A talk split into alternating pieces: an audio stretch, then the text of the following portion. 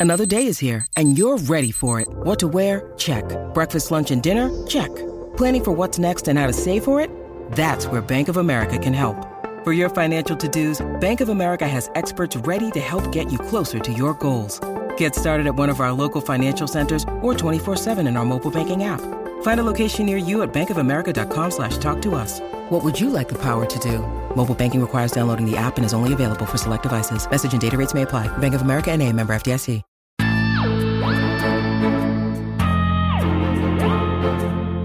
Hello, SFF Yeah listeners, and welcome to Backlist to the Future, our bi weekly installment of recommendations from the deep and sometimes dusty corners of science fiction and fantasy. Because one show every two weeks is just not enough to cover all the books we want to talk about. I'm Sharifah Williams, recording on December 16th, and today I'm talking about my backlist I've been wanting to read these forever holiday break reads. But before I tell you about those, I'm going to talk about our sponsor, which is TBR Tailored Book Recommendations, the perfect last minute gift for the readers in your life. We all feel that last minute gift vibe. Is your favorite book lover hard to shop for, or are you running out of time to shop at all? Give the gift of TBR, Book Riot subscription service offering tailored book recommendations for readers of all stripes, which you can schedule to show up in your loved one's inbox on whatever day you'd like. Choose from plans that allow your loved one to receive hardcover books in the mail or recommendations by email as a one time gift or year long subscription, and sit back while our bibliologists do the rest. When your recipient redeems their gift, they'll complete a profile to tell TBR about their reading preferences and what they're looking for, and they can even connect their Goodreads account. Then we'll match them up with a bibliologist who will handpick recommendations just for them. Gifts start at just $16, so there's an option for every budget. TBR is produced in partnership with Print, a bookstore in Portland, Maine, so when you treat someone's shelf, you're supporting an indie too. Visit mytbr.co slash gift to sign up today. That's mytbr.co slash gift. All right. So it's almost the holidays, and I find myself in a rather rare position. It's been a really, really long time since I had the time and opportunity to read whatever I wanted just for fun during the holidays. And I have a week off coming up. And I'm sure it's going to include a lot of downtime, you know. And I don't have any big reading assignments. So I thought long and hard about what I'd keep on hand and decided to choose some books that I've been dying to read but have had to sit on the shelf because, you know, obligations got in the way, all sorts of things.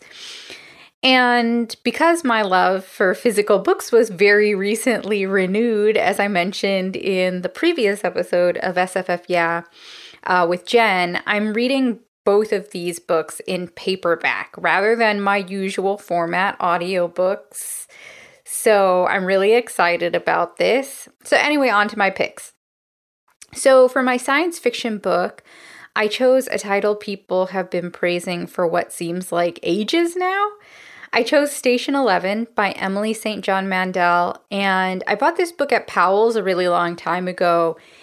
And I've done nothing more than basically admire its cover ever since. I've, I've probably taken more pictures of it um, than even words I've read in the book. I think I might have flipped open to the first page and read like the first sentence as one does. But, you know, Station 11, I think, though, speaks to the thespian in me because it follows this band of actors, except the setting is a post apocalyptic world.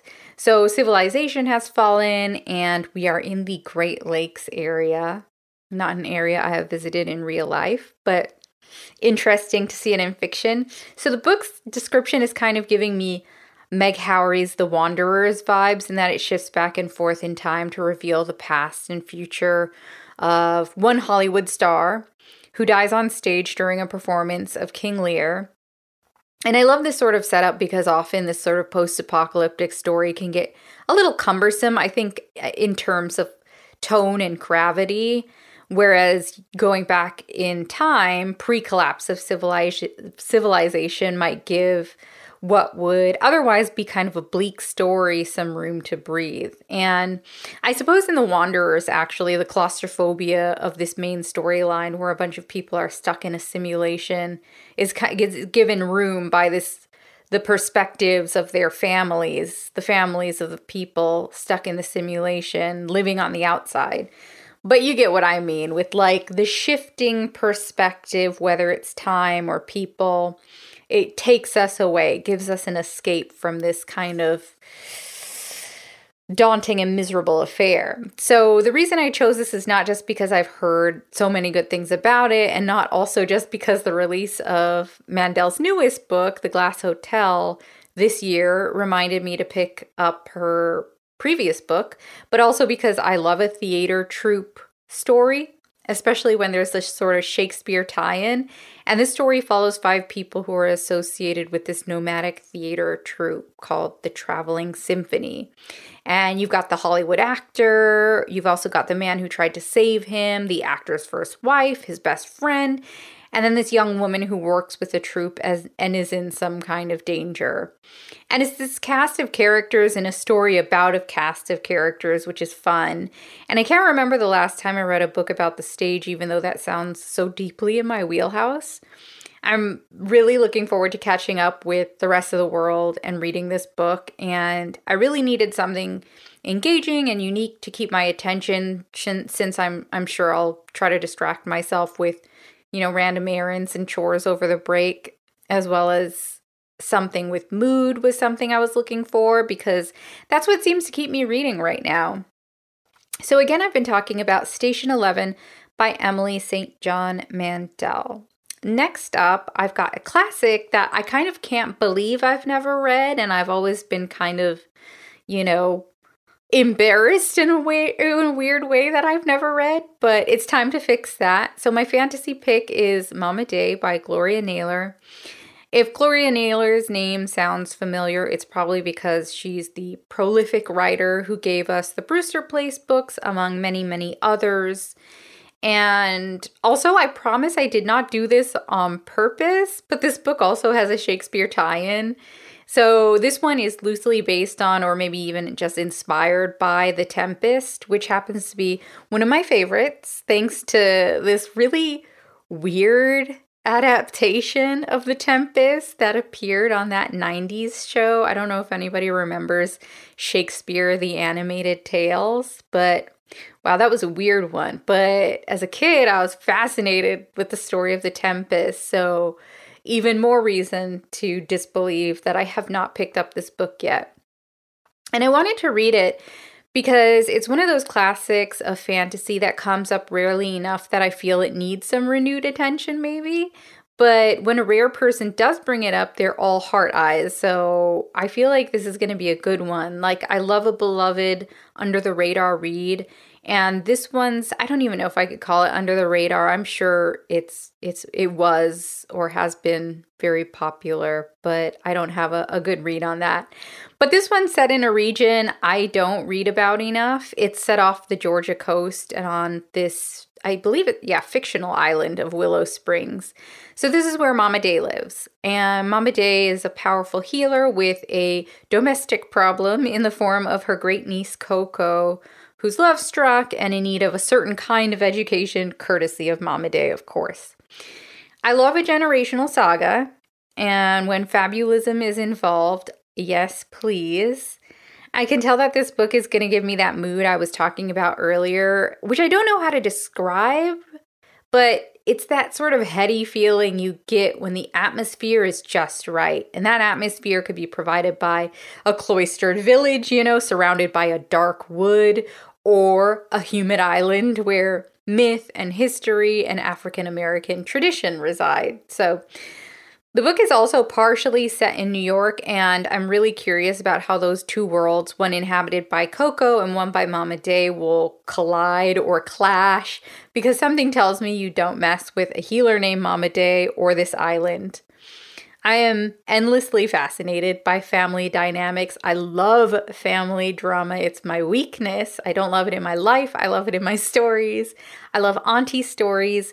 And there's something especially interesting about the aunt and niece dynamic. We tend to get more stories about, you know, mothers and daughters and grandmothers and granddaughters. So it's pretty cool to get a story about great aunties and great nieces.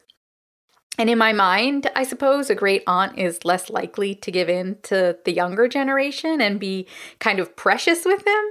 But I look forward to figuring out the difference by reading this classic. So, again, I've been talking about Mama Day by Gloria Naylor. And that's it for this episode. SFF Yeah is sound edited by DR Baker. Many thanks to them for making us sound great each and every episode. Thank you so much for listening. You can email us at sffyeah at bookriot.com. If you have a moment, please review us on Apple Podcasts because it helps people find us. You can find me online on Instagram at S. That's S Z A I N A B Williams. And I hope y'all have a great holiday and that you get some wonderful downtime with some wonderful books.